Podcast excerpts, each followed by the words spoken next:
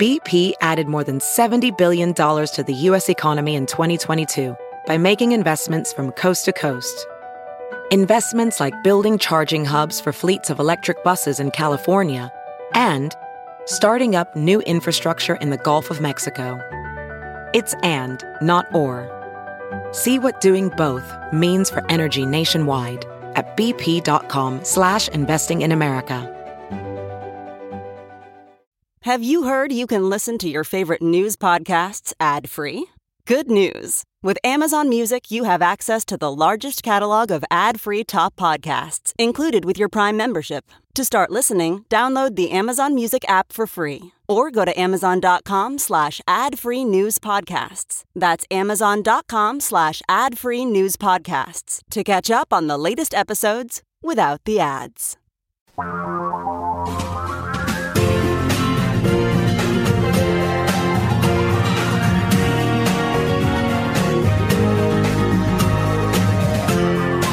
This is the Thom Hartmann Program. And welcome back. Thom Hartmann here with you.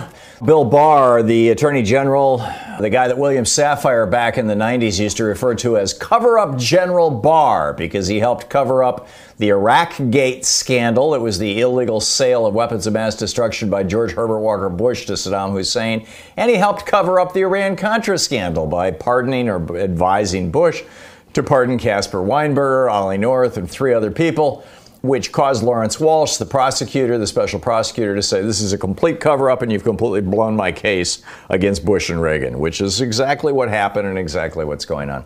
So I'll just give you the short version of what's going on in Congress right now. It's all over the TVs, but it's really a rather disheartening show. Jerry Nadler, being a lawyer and being Jerry Nadler, is reading boring monologues and commentaries about how Bill Barr is using the Justice Department to help Donald Trump politically. And Jim Jordan, his opponent on the Republican side, who is a high school gym teacher, has been jumping up and down and yelling and screaming and doing all his theatric stuff, not sounding at all like a lawyer, and frankly, sounding a hell of a lot more convincing. Jim Jordan also played a two, three, four minute, God only knows how long video of, you know, evil black people breaking into a store and stealing things and uh, evil protesters in Portland uh, trying to pull down a chain link fence around the federal building. Turns out that the rules of the House of Representatives require 48 hours notice to the other side if you're going to present visual video evidence. Jim Jordan didn't do that. He wanted to catch Jerry Nadler and the Democrats unprepared. You know, again, more evidence of what I've been saying for a long time. The Republicans have no interest in playing by the rules. They don't give a damn about the rules. They only care about power. They only care about winning. The truth doesn't matter. The rules don't matter. How things are supposed to function in a democracy doesn't matter. And Jim Jordan proved that this morning. And then, of course, Bill Barr is saying, well, everything I do is to support the rule of law. And John Lewis was a great man. And, you know, he's, they're not going to catch Bill Barr saying, oh, yeah, I'm a stooge and a lackey. I did it for George Herbert Walker Bush, and I'm doing it now for Trump. He's not going to say that. You know, it's just, it's so frustrating. it's so damn frustrating. But, you know, it is what it is. Jerry Nadler is doing the best he can. He's doing what he thinks is right. The Democrats are doing it by the rules, talking about the law, talking about what's right for America. The Republicans are yelling and screaming about, oh my God, uh, you know, chaos in the streets. We need to bring in the Gestapo. And there you go. So, anyhow, that's what's happening in the House of Representatives. Both sides are presenting their cases, and what's going to happen is when it's all done, the Republicans are going to declare victory, the Democrats will declare victory, the American people will be bamboozled, or I don't know. We'll see, I suppose, with the polls. But this is not a good situation. I wanted to talk about a couple of things. You know, the first point I wanted to make, you know, without, God forbid, echoing Bill Barr. Bill Barr started out by saying that John Lewis is a great American, and by the way, he never advocated violence, which is, to the best of my knowledge, true. And I wanted to point to the wall of moms and the wall of dads and the wall of veterans, and frankly, before that, the wall of people supporting Black Lives Matter and, and just the whole idea that Black Lives matter in the United States or should matter in the United States. Clearly, as of this moment, black lives do not matter as much in the United States as white lives, whether it has to do with policing, whether it has to do with employment, whether it has to do with lending and financial practices, whether it has to do with political or financial power. The simple reality right now is that black and brown and er, take it out of color, African American, Hispanic, Native American, Asian lives in this country, and frankly, Muslim lives, regardless of ethnicity, don't matter as much as white Christian, in particular males, matter. And let's just like, you know, stipulate that. Let's just put that on the table. But the extraordinary thing that made John Lewis such a hero and, you know, when I look at the wall of moms and the wall of dads and whatnot, and I think, you know, I could have been down there. But, you know, being an old man, I, I'm really reluctant to die of coronavirus. And, you know, it's a really, t- this is a really tough decision that every person has to make. You know, how do we, how do I personally participate in waking people up? And the choice I made for myself is that my writing and this show, the work, the other work that I do is that's my my contribution for what it's worth. But other people have chosen to put their bodies on the line. And I really want to honor that. The people who have chosen to peacefully put their bodies on the line. Because that's the hardest work. It's absolutely the hardest work. So, number one, I, I just want to to note that that when John Lewis he didn't just like hey let's show up for a demonstration or a riot it was let's find those places where we are most likely to get beat up and injured that can be captured on camera this was a very intentional strategy that can get captured on camera so that the majority of America can see the horrors of institutional and police practiced racism in the United States. He was willing to put his literally his life on the line for that. He had more courage than frankly I have. I find that so worthy of honoring. It's just an extraordinary thing. So here we go. I am not quoting protesters in the story I'm about to tell you. I'm not quoting left wing media sources. I'm not quoting some guy who was on the street who saw something and said something. I am quoting the chief of police of Richmond, Virginia, and the mayor of Richmond, Virginia. There was a Black Lives Matter protest that turned violent over the weekend. Police had to step in. This was not one of Trump's, hey, let's bring the Border Patrol in to beat up people. This was the local police department. And they arrested six people. But let me just share with you what the mayor and the chief of police said. This is uh, LeVar Stoney, who is the mayor of Richmond. He said, and I quote, there were white supremacists marching under the banner of Black Lives Matter an attempt to undermine an otherwise overwhelmingly peaceful movement towards social justice. We've spoken on many occasions about those who've chosen a more violent route to express their discontent and what that does for the overall movement towards social justice. That was the mayor. This is the chief of police. Quote, we have identified some individuals who have been seen with the Boogaloo Boys and some Antifa groups around the area, said Richmond Police Chief Gerald Smith on Sunday. The majority of those individuals who were there were Caucasian. This was not a Black Lives Matter protest, it was billed as one. The Boogaloo Boys were saying it was one. Trump and this whole right wing neo Nazi movement that has erupted all across the United States, springing out of all the years of fear and hate that the NRA has sown, that the John Birch Society has sown, that right wing extremists have sown, that the Tea Party organizers, Freedom Works, and some of these other right wing groups scaring people, oh, Democrats are going to have death panels and they're going to kill you, uh, you know, with Obamacare, et cetera, et cetera. They have sown this fear, and all of that fear has animated white men across the United States, and in many cases, presumably unemployed now white men who are doubly pissed off because they've lost their jobs. And they're reading this stuff on Facebook. Facebook is the main cesspool where this thing is being amplified and echoing, you know, with the blessing of Facebook's most senior management and some of its right wingers. Yeah, they pull down some of the more visible stuff, but it's all over Facebook. And they have been successfully manipulated. These fearful white men into believing that somehow America will cease to exist as a country if Democrats come into power, if Donald Trump doesn't remain in the White House. You know, this is the Donald Trump who is making his junk in China and selling it using his campaign, who's transferring millions and millions of dollars out of his campaign into his own pocket.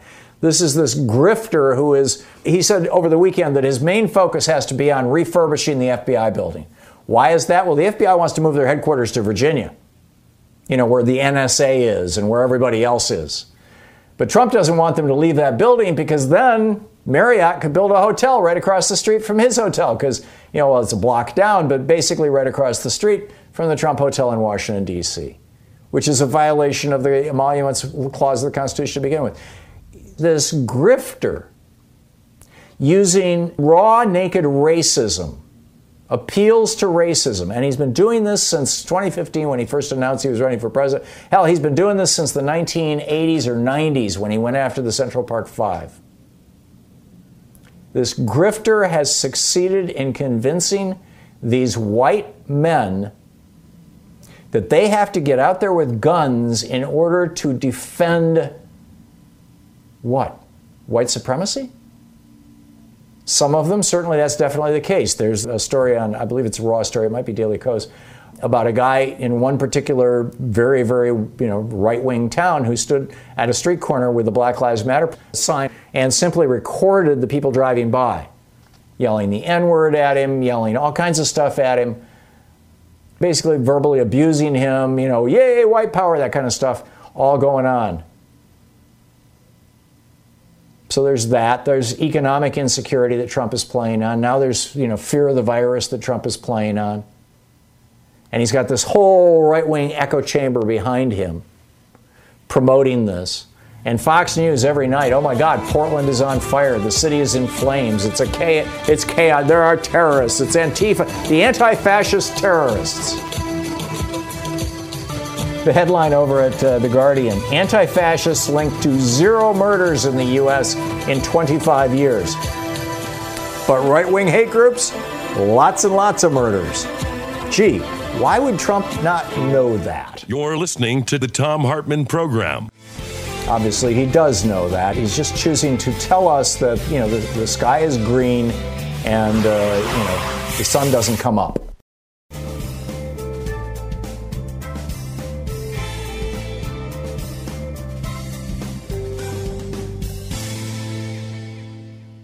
Thom Hartmann here. Did you know that the Second Amendment was written to protect the slave patrols in South Carolina and Georgia back in the day. It's in my new book, The Hidden History of Guns and the Second Amendment. Check it out. Thanks so much.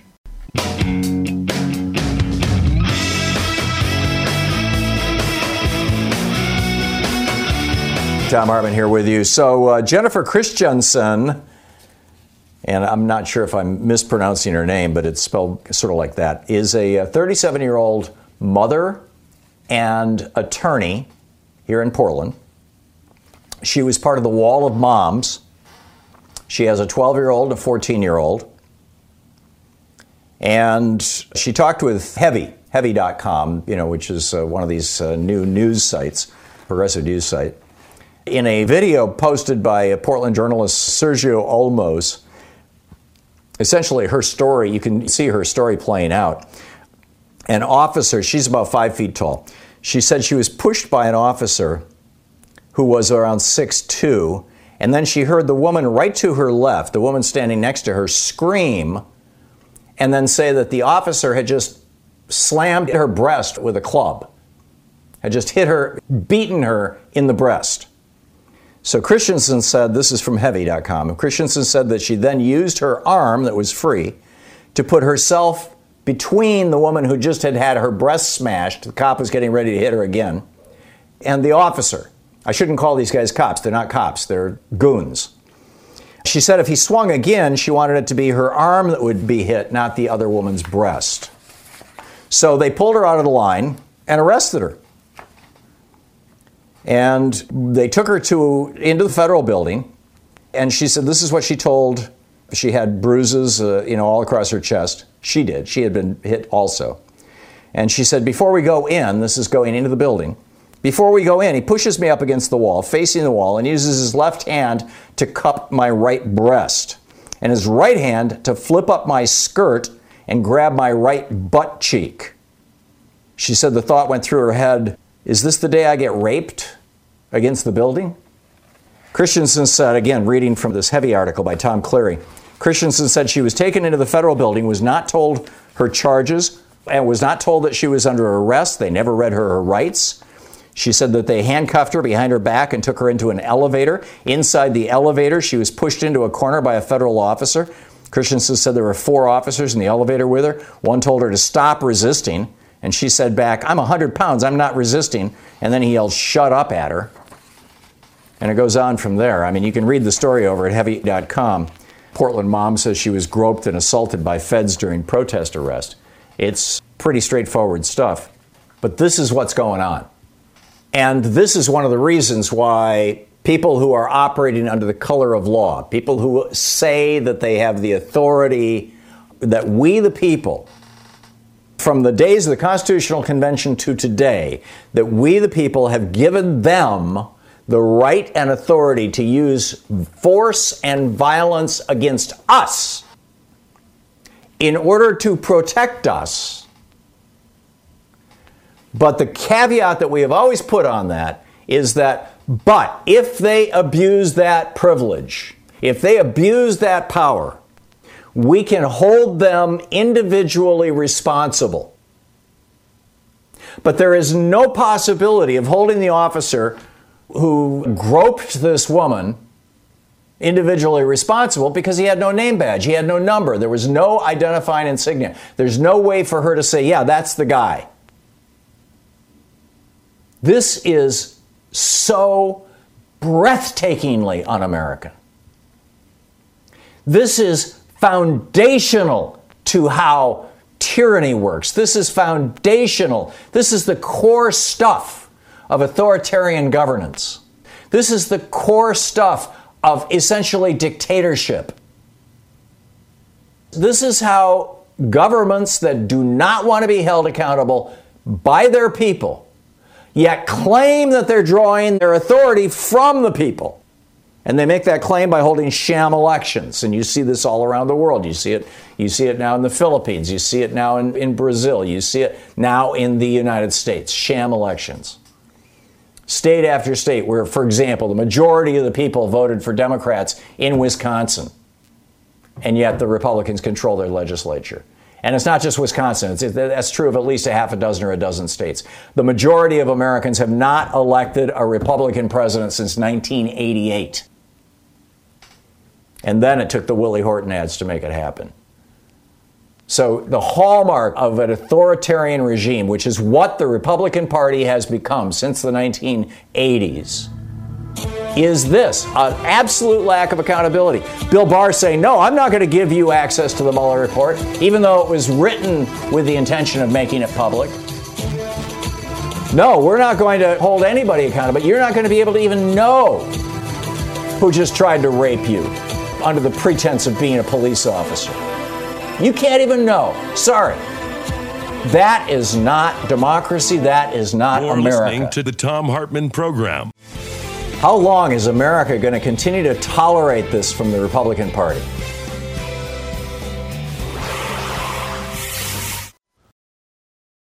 Quick math the less your business spends on operations, on multiple systems, on delivering your product or service, the more margin you have and the more money you keep. NetSuite is the number one cloud financial system, bringing accounting, financial management, inventory, HR into one platform and one source of truth. With NetSuite, you reduce IT costs because NetSuite lives in the cloud with no hardware required, accessible from anywhere. You cut the cost of maintaining multiple systems because you've got one unified business management suite. You improve efficiency by bringing all your major business processes into one platform, slashing manual tasks and errors. Over 37,000 companies have already made the move. So do the math. See how you'll profit with NetSuite. Now through April 15th, NetSuite is offering a one-of-a-kind flexible financing program. Just head over to netsuite.com slash Hartmann with two N's. netsuite.com slash Hartmann. That's netsuite.com slash Hartmann. VR training platforms, like the one developed by Fundamental VR and Orbis International, are helping surgeons train over and over before operating on real patients. As you practice each skill, the muscle memory starts to develop. Learn more at meta.com slash metaverse impact. As you write your life story, you're far from finished. Are you looking to close the book on your job? Maybe turn a page in your career? Be continued at the Georgetown University School of Continuing Studies. Our professional master's degrees and certificates are designed to meet you where you are and take you where you want to go. At Georgetown SCS, the learning never stops, and neither do you. Write your next chapter. Be continued at scs.georgetown.edu slash podcast. I normally find bras to be so uncomfortable and constricting. But Skims has changed that. You know, I love Skims underwear, so I finally tried their bras, and Skims has delivered again. Skims bras are worth the hype for the amazing shape and support they give. But what I wasn't expecting was how comfortable they are too. I've tried so many bras in the past, and the main issue that I have is that they weren't supportive enough, to the point where they felt slouchy. I love my Skims wireless form bra because it's so comfortable and supportive. The older I get, the more I care about actually being comfortable in what I wear every day. And with my wireless form bra, I no longer have to sacrifice my comfort for the support I need. Shop Skims bras at skims.com, now available in 62 sizes, 30A to 46H. Plus, get free shipping on all orders over $75. If you haven't yet, be sure to let them know we sent you. After you place your order, select podcast in the survey and select our show in the drop down menu that follows.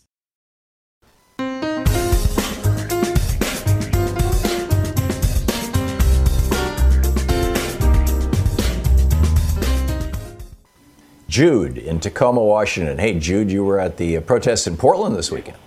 We spoke last Monday, and I ended up going down Tuesday again because I just felt the the need to go down and be present to that. And there were about a thousand people that day. And wherever I go, I travel with boots and flowers. I represent peace for many women around Oh, the yeah. country. But what I want to bring up is I on Saturday night there must have been there was an estimated 5,000 people that were present across from the federal building. It's a slow evolution. When I got there, it's around 7 o'clock, and across it, the street there's the park, which still does not have any barriers. But it's filled with people, you know, having barbecues, and you'd never know. I mean, the contrast looking at the federal building, which still has the barriers up and all the graffiti and such, is really quite mind boggling. But as the evening progressed, this group, I wasn't present when the moms came in because the groups separated and part went down to the Marriott, where I am assuming that they believed that uh, some of the federal agents or whoever they were were staying there. And they proceeded to have this enormous chant around the Marriott Hotel. And afterwards, people started filtering out, and we went back towards the Justice Center, which is right next to the federal building. It was extraordinary, Tom. The amount of energy and focus and dedication of these people, I don't know how I can articulate into words what the nation really needs to do to support Portland right now. But as it began to progress, there they stood, this massive group of people, and drums begin. And the drumming almost sounds like um, warrior drums, not challenging, but uh, the presence, which I understand why Trump and all of them are probably really concerned about the consciousness of America because people are awake. Well, it was probably a little after midnight, which was my intention to stay longer each time. And I'm down there by myself, but I had not one single sense of fear or trepidation about any of those people that I was around. I wove in and out of them, and I'm extremely short. So by the time we got back to the federal building, I was probably 10 layers of people standing right up on the sidewalk across from the federal building because they were getting ready to just be present. A young fellow came up and he said, You know, he said, you need to step back. He said, They're going to start dispersing.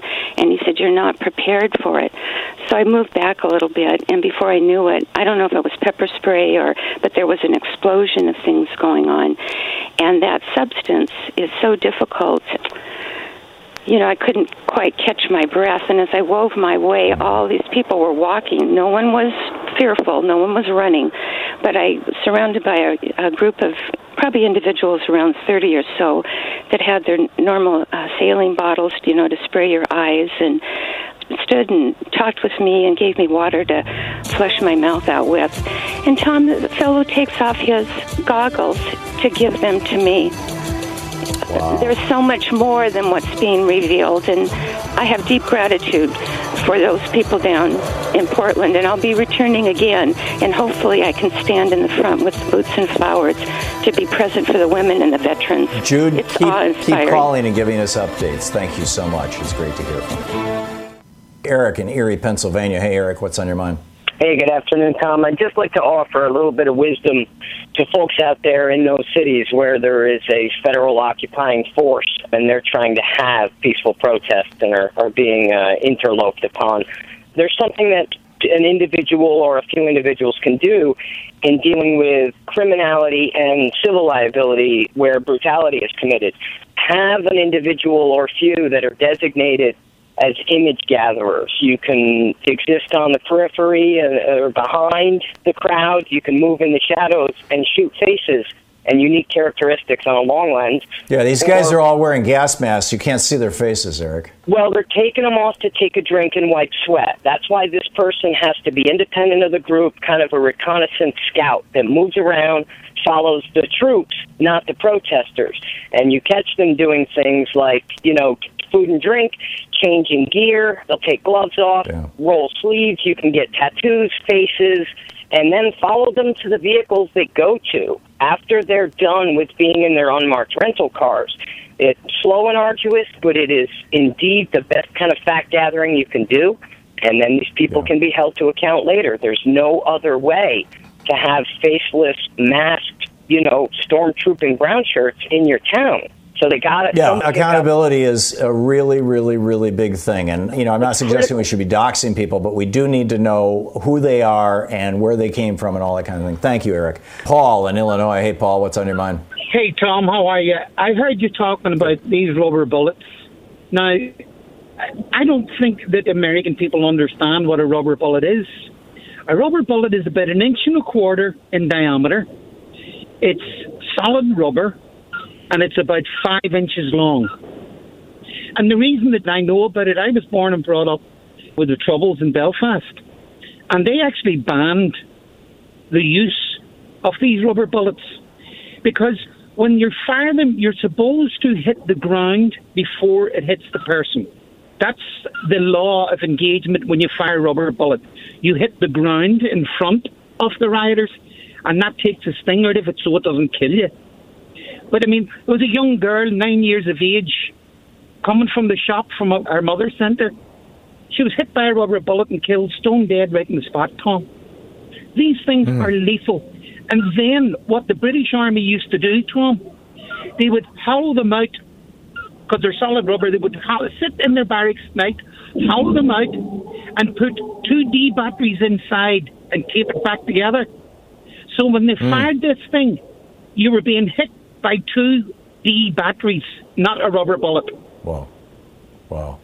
So that's wow. that's so we've had five, I believe, five people, including two or three journalists, who have been blinded in one eye by these so-called rubber bullets. I prefer to call them 40 millimeter munitions, and the ones that they're using now in the United States actually have metal on the inside, and they're coated with hard plastic. They don't even make them out of rubber anymore. The ones that they're using here right oh, now, Paul. They Go were ahead. called the plastic bullet at, at home, Tom. We had two. We had yeah. a plastic bullet and a rubber bullet. They're two different yeah. munitions they use to fire. But but they can kill. I mean, they, they, they do kill about 1% of the time, and they maim people 18% of the time, cause permanent, Absolutely. lifelong injury. And you're They're not lethal. supposed to shoot these things above the waist, as you point out. I didn't know about the shoot against the ground thing. That may be unique to Ireland, but here in the United States, you're supposed to not shoot above the waist. And they have been intentionally targeting people's heads. I mean, it's just all over the place. It's like, Absolutely.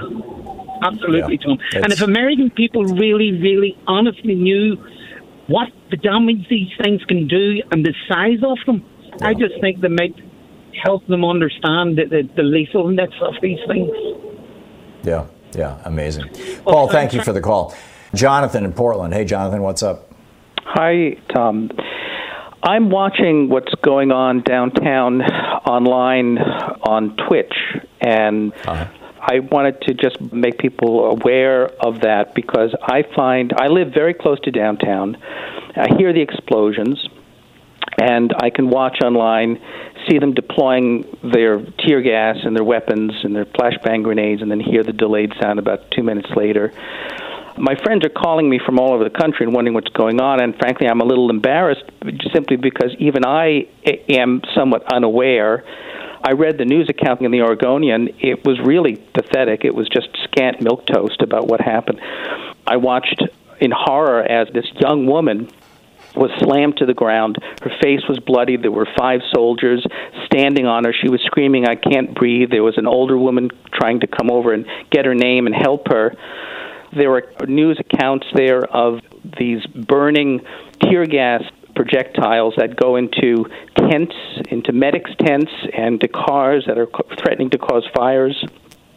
Mm-hmm. You really have to watch the unedited Twitch feeds and the reporters that are down there. These I don't know if they're citizen reporters or guerrilla reporters or what, but they're really astonishing because everything is so highly edited and censored. Um, there was nothing on the local radio or TV all day. There's you know uh, sports news. I mean, it's it's absolutely pathetic. It's But all been sanitized, Jonathan, because none of the news editors want to be accused of inciting a riot. That's Well, that's They wouldn't be inciting a riot yeah. at all. Yeah. I still recall the day that federal agents, when I was 17 years old, came to the radio station where I worked, WITL in Lansing, Michigan, and told us that we should not report on a bunch of tax protesters that they were arresting because they didn't want the protests to go viral, essentially. I mean, I just have to believe that that's going on now.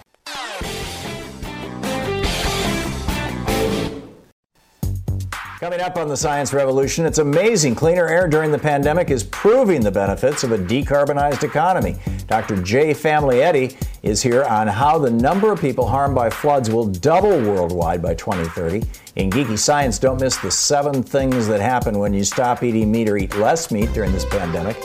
And our fact of the week is about plummeting wildlife and extinctions. Check out the Science Revolution wherever fine podcasts are available. You're listening to Thom Hartmann. David in Tyler, Texas. Hey, David, it says here you were uh, at, well, just tell me the story. Yes, Tyler is in Smith County, the county seat of Smith County. Our uh, congressman is a guy I think the whole world knows about now, or at least the United States, is Louie Gohmert. So the Democrats have a fellow named Hank Gilbert that was is running against him this time, and had we scheduled an event that you got to reserve the town square to do any kind of presence there, and so we were all going to show up at two o'clock, and I went early, and when I got there, now I'm hearing that they had scheduled another group as well. It was almost like a planned, maybe confrontation that they were counting on. So there were people filming, and there's a TV station that overlooks the square, and got there, and I've never seen so many automatic weapons in my life. Was this the counter protesters? Was that, you know, a bunch of right wingers who showed up to counter protest against your Democratic candidate? Exactly. And we were overwhelmed. There were a lot of them. And they, you know, they didn't look like the militia in uh, Oregon. And nobody had a hunting weapon. They were all AK 47s or something like that. And so we were just surrounded at everything. you know, this Democratic group, there's a lot of older people there and coming by after church and that sort of thing. And before he got started, his microphone never got any electricity to it for a good while. And so uh, he was going to talk with a one of those bullhorns. And when I looked around, besides weapons, there were a number of people with bullhorns. And I mean, from the get go, they just drowned him out. He never got to talk about anything. He's a nice guy, and part of the session was going to be us all getting together for a common discussion and not have a situation like in Oregon. And they started circling up and getting closer and closer and pushing and getting right in his face. And, you hmm. know, we just stood it out for a long time. I and nobody had a mask on on their side, so you could distinguish our side because we all had masks on. And I had a sign that said, uh, "Nobody is above the law." And I'm not sure, you know, they thought realized what which side I was leaving on, you know. But there were no police presence at all, or at least that was visi- visible and it got worse and worse and finally it was like a charge in the stage. So hank and his group were packing up and fixing to leave and they persisted. And there's a picture there was a, a film on it they got on facebook and his campaign manager got all beat up by three or four guys and hmm. my concern was some of the elderly. I'm pretty elderly myself, and getting them out of the area into a safe place. And I mean, these guys persisted, and there wasn't any hesitation, and they were all organized, ready not to do anything but give grief. And I don't know if it was a Gohmert militia or where they came from or how it got organized but there were a blend of camouflage and biker vests and you know but I, i tell you i've been in in the area since 85 and i've never seen anything like this. I've camped out in crawford and was messing with w and nothing like this. I've protested in, in dallas and austin and i've never seen anything like this in texas tom but yeah. finally, when people started getting bloody and somebody called the police, they came up and it cal- started to calm down. But I think all of us are rattled, and I'm not sure anybody's going to come to listen to a Democratic candidate. You know, that's what bothers me. And, I, and the rattled. This is how the brown you know- shirts did it in Munich back in the 1920s. I mean, this was this is literally this is exactly uh, you know shouting down competing candidates, threatening them, physically beating up their supporters. People who opposed Hitler in the 1920s. This is before he was chancellor, before he had any political power. As he was rising to power, these volunteer militias would come in and beat the crap out of people. And Jesus, David, this is amazing. This is a town of about a hundred thousand people, and uh, Cornyn and Cruz have offices there. But uh, you know, this just stunk to high heaven that Gohmert had a sign in this, and you know, I don't know how to handle this. So I know a lot of people are still stirred up like I am, and some that got punched, uh, men and women, are trying to do some things about it. But it seems like the local media kind of set this up, or Gohmert influenced the media. I don't know. I don't want to talk like a conspiracy theory, but it was way too organized. You could tell that these guys there were there early, and they weren't going to let it listen or let us talk about anything. So So Then- clearly, they don't believe in democracy or a democratic process or a political process for that matter. They just believe in force. It- Yeah. It's mind boggling. David, will you keep us up to date? I got to move along, but thank you for the call. Will you keep us up to date? appreciate you, Tom. Okay. Thanks a lot, David. Robbie in Portland, Oregon. Hey, Robbie, you were in the demonstrations this weekend? Yeah, and every day for the last two months. I just Tell us wanted. about it. Yeah, I wanted to talk about the gas. One of the callers was describing their perspective down there. I wanted to say last week I got hit with gas pretty hard. I wasn't suited up properly for it, and my lymph nodes swelled up really bad. My neck was stiff. It's really nasty stuff. And so I just wanted to share. I can't find, I couldn't find anything. I was looking online for stuff that you can do after exposure. You can. I, I've only been able to find things for when you're exposed to it, you know. But um, I wanted to tell people if they're experiencing what I experienced, that activated charcoal and the niacin with the flush is. I found it took the swelling down in my lymph nodes within a day, but that oh, seems to be getting out a lot of the. I would say drink yeah, a hell of a lot of water too, Robbie. I mean, you know that just oh just absolutely flush, yeah flush stuff out of your body. Yeah, when you take activated charcoal and niacin, water is definitely a huge part of that too. So I just wanted to share those, those two things. But also the CS gas that they're using is expired. A lot of people mm. are going around and they're collecting the spent canisters and they're looking at it and they're expired by months, maybe years, some of it, which they're finding out is the CS gas is turns into something I think it's like cyanide. It turns into something different when it's old, which mm. there's also new video. So thankfully we had our court rule that journalists cannot be targeted.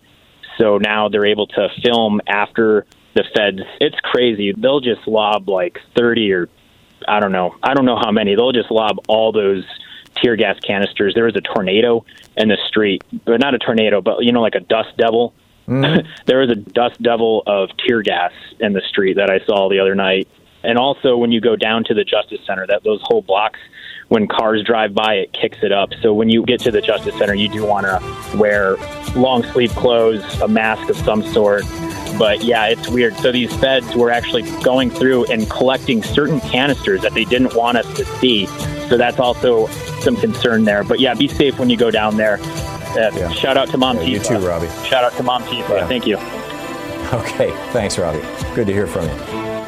You're listening to Thom Hartmann. Visit thomhartmann.com for audio and video archives.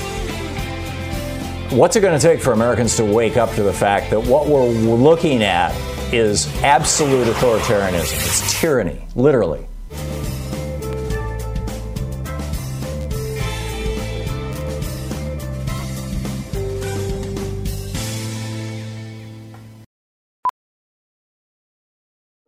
Professional welder Shayna Ford used VR training developed by ForgeFX to hone her skills as a welder. The more time that you spend practicing it, that's what separates a good welder from a great welder. VR training can help students like Shayna repeatedly practice specific skills. Virtual reality definitely helps because the more muscle memory that you have, the smoother your weld is.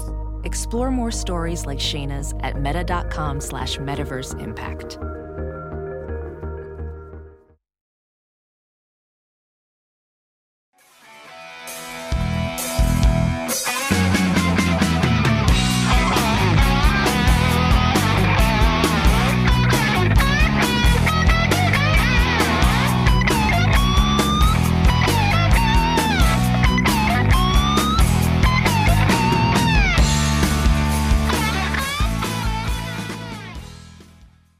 Cassandra in Camas, Washington. Hey, Cassandra, what's on your mind today? Good morning. Very quickly, two things. One, I would like to let you guys know that I live in the orchards in Vancouver, Washington.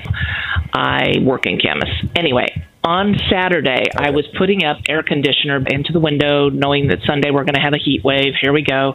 My son and I are out doing this, and suddenly he goes, Mom, look. And I turn around, and there is a camouflage, what looks like military jeep with the sides taken off and guys in full body armor with automatic guns and they are going down our street now our street is totally suburbs and they're going very slowly and they are looking like they are there to make their presence felt it's 12:30 in the afternoon on a Saturday. Why are they on our streets? We are nowhere near anything they should be militarily. This was not military. they didn't have. How do you know this wasn't this wasn't just a bunch of wannabe soldiers? You know, a bunch of, uh, exactly. uh, of right wing yahoos. Exactly. That's the point. Who knows what this is bringing out and bringing on? Yes, that's very frightening when people feel that they have the right to go down your street in full military, you know, camouflage looking type outfits with automatic weaponry. I just sat there with my mouth open. I've lived there 14 years, never seen anything like it. What the hell? Sorry, probably shouldn't say that on radio. Yeah, no, it's okay. Um, you can say that word. Uh, okay. So it was just dumbfounding. Now, the other thing I wanted to really call in initially to say was I'm an older single parent with a son who has a lot of physical problems. He's battling going deaf at the moment. He has five different things that are frankly very frightening to deal with. He has a compromised immune system. Okay, so I feel that I cannot because he's I'm his only resource in life. I cannot go and put myself out on the protest line, but there are other ways to protest, and that's my point. So what I've done is protesting is you make people hear your voice. You you have them see you. We've had the rallies in Vancouver where they had the cars because of COVID, where everybody did. Well, why not pepper your car now? That's what I do. I put on signs, I put on stickers, and everything I can. Anything from capitalism and racism is killing us all. Black Lives Matter sticker. Children aren't guinea pigs. Don't open schools.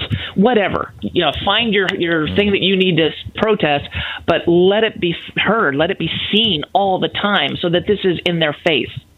That's my thought on you, you know. There's a way. You haven't to had anybody try to run you off the road or anything.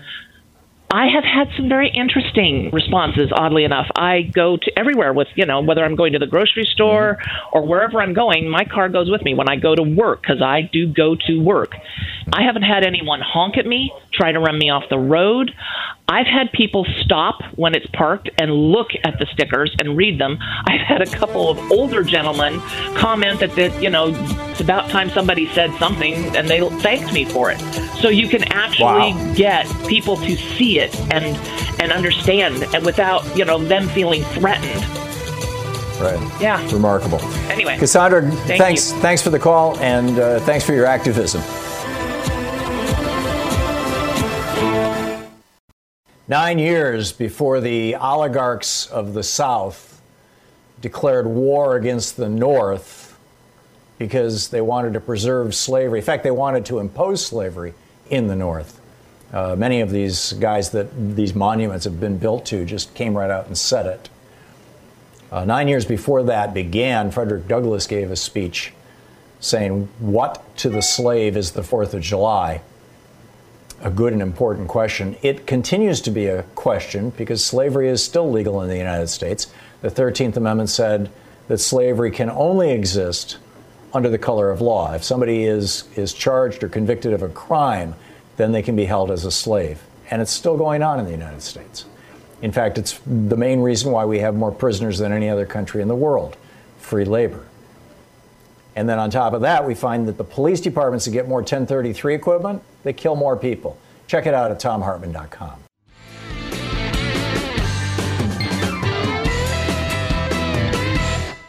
Michael in Bronx, New York. Hey, Michael, what's on your mind? Hi, Tom. And I just wanted to add to your list of questionable, or should we say, Trump schemes that's going on, especially with this so called federal police. Just because they're in some kind of combat uniform with a patch saying police on their chest doesn't mean dilly squat to me that they're actual federal officials because we all know that in case history we've had criminals and terrorists impersonate law enforcement to entrap and manipulate their victims, targets, hostages, you name it. And then given that Yeah, Trump but they're but they're not. The people coming out of the federal building in Washington D.C. are not pretending to be federal officers. Um, that's not the problem. The, the problem is that they're concealing their identity. And one of them groped this woman, grabbed her breast, and put his hand up underneath her skirt and groped her while she was in custody.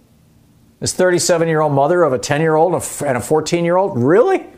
And we don't know who he is? So he can't be held accountable? When people can't be held accountable, their behavior changes. You can see this with uh, Twitter, for example, where people can be anonymous. It's not a good or healthy thing. Deborah in Denver. Hey, Deborah, what's up? Hi, Tom. Thank you for taking my call.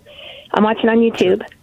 My husband and I, we just finished watching Gandhi, And mm-hmm. Gandhi studied Jesus and he led his people to protest peacefully. And I think that the protesters should, I mean, this is just my opinion, but I think that they should protest by sitting down and singing Amazing Grace and Hallelujah.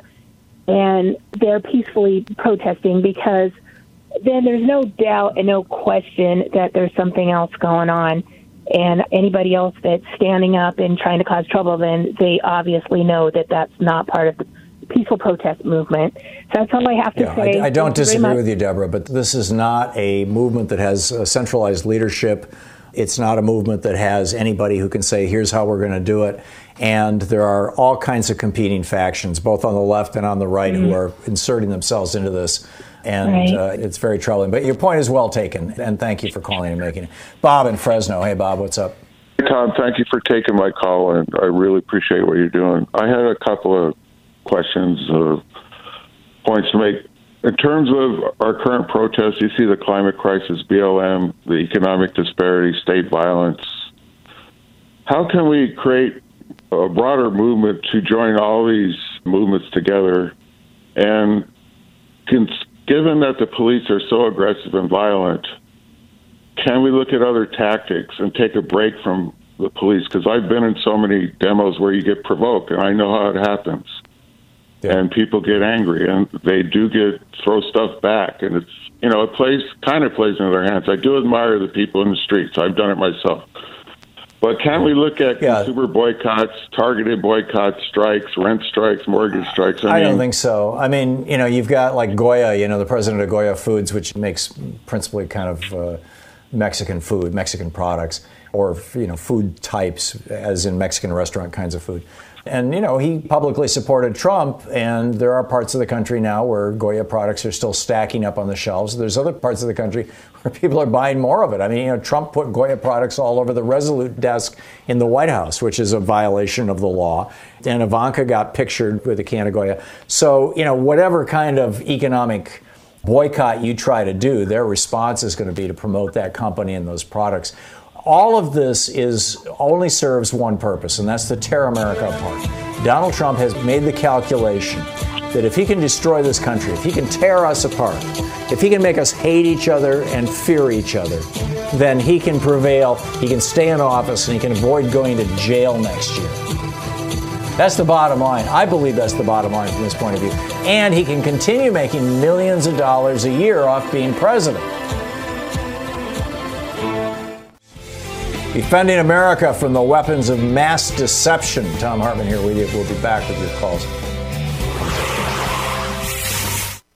This is the Thom Hartmann Program.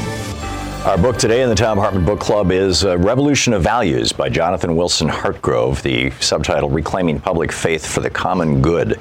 This is from the introduction titled Moral Clarity and the Fog of War.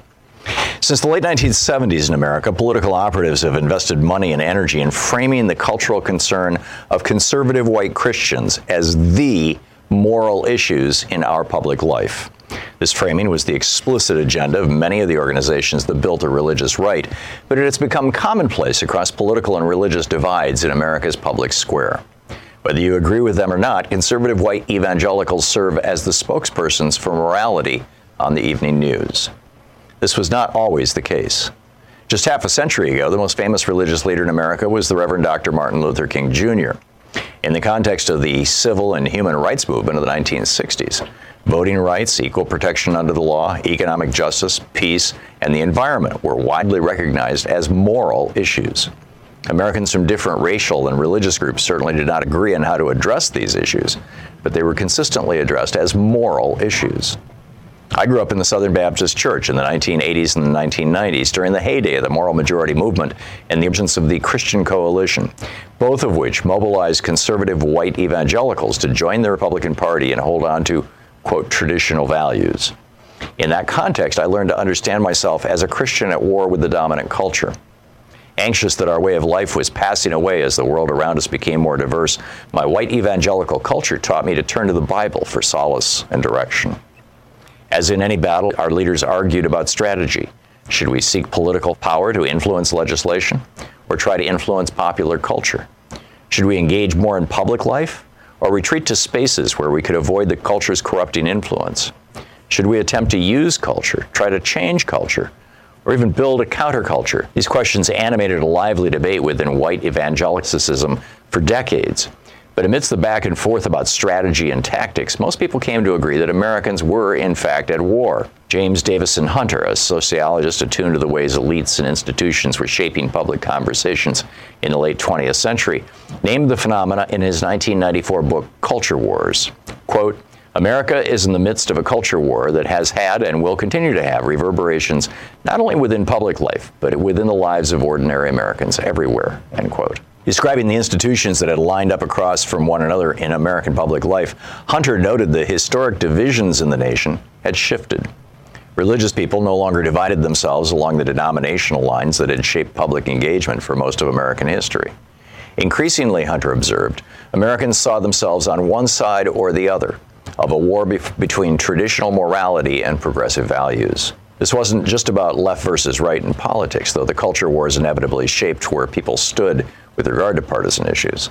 The divide between orthodoxy and progressivism was more fundamental, Hunter argued. People on each side increasingly understood their way of seeing the world as fundamentally incompatible with their enemies across the battle line. In the realignment that Hunter described, Americans who looked to the Bible for moral authority were asked to line up against progressive values and policy proposals that sought to expand rights and alleviate poverty. In the name of defending traditional morality and a biblical worldview, I was taught to fight against policy proposals that were advocated by marginalized and vulnerable sisters and brothers who were crying out for justice in public life. On the front lines of the culture war, many who had committed to follow Jesus as Lord realized we had been deployed to fight against the people through whom Jesus promised to be present in Matthew 25. How did white Christian nationalists wrest America's public moral narrative away from the civil rights movement and persuade many people of faith to defend white cultural values in the name of Jesus? This question has haunted me since. As a young man on my way out of the religious right, I met black Christians who taught me another way of following Jesus in public. 20 years later, after the election of Donald Trump, I wrote Reconstructing the Gospel Finding Freedom from Slaveholder Religion to say what I had learned from the black led freedom movement about how white identity politics distorted American Christianity's understanding of everything from personal salvation to shared public witness.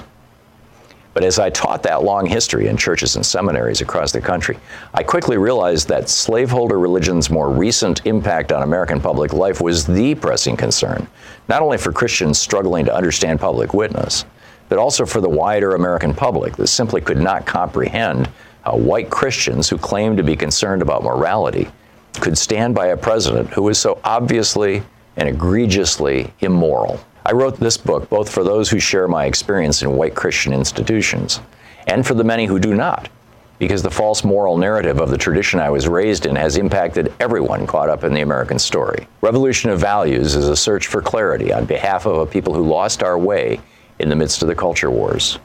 Such confusion was not uncommon in the fog of war, veterans remind us.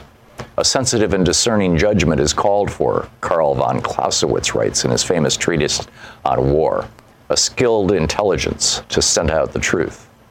My methodology has been to scent out the truth of what happened to faith in public life by examining the political and economic interests that invested in winning the political allegiance of white evangelicals in the late 20th century.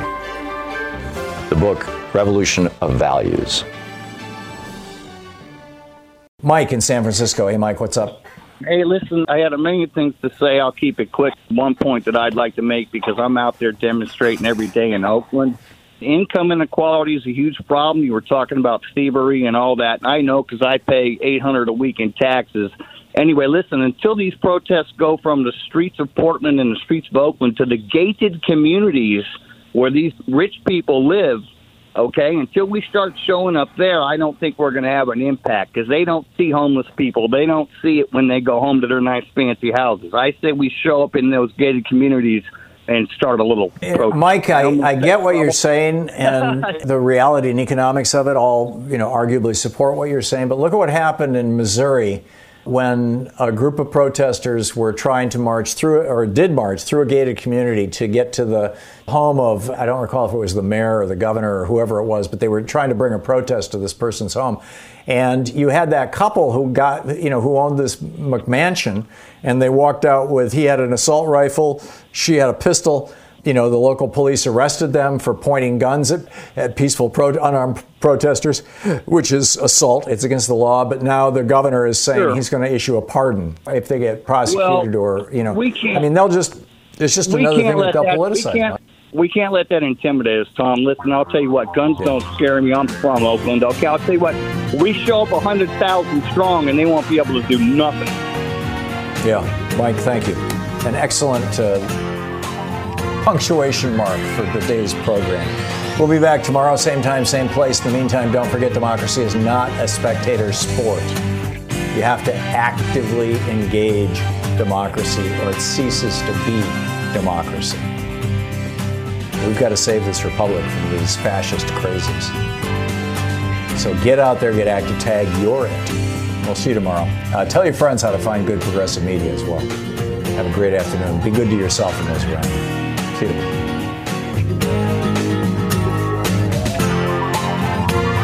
You've been listening to Thom Hartmann. For audio and video archives, visit thomhartmann.com.